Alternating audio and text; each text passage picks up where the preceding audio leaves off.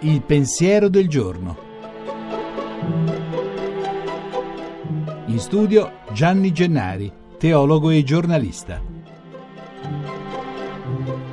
Oggi chi va a messa sente ripetere una frase di Gesù. Se mi amate osserverete i miei comandamenti. Comandamenti, forse li ricordiamo, nella Bibbia sono dieci e contengono, come dire, ciò che Dio, se siamo credenti la parola ha un senso, chiede al suo popolo sono i dieci comandamenti, o per dirla con termini biblici, le dieci parole. E che dicono queste dieci parole? In sostanza due sole cose. La prima è che Dio, il Dio di Abramo, di Mosè e poi rivelato in Gesù, è l'unico Dio. Io sono il Signore Dio tuo, non avrai un altro Dio contrapposto a me. È il primo comandamento. E gli altri che dicono? Gli altri nove. Una sorpresa.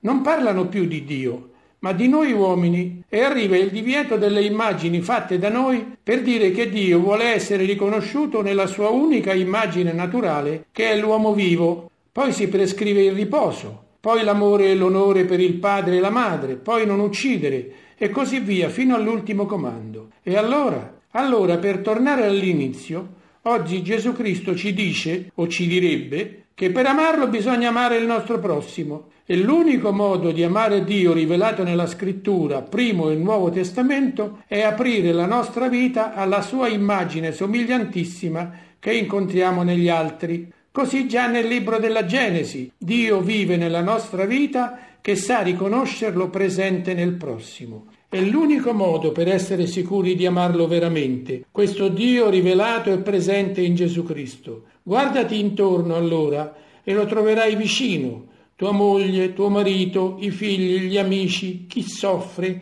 chi chiede e non ha. Se amiamo loro, amiamo anche Dio. Pensiamoci e buona domenica.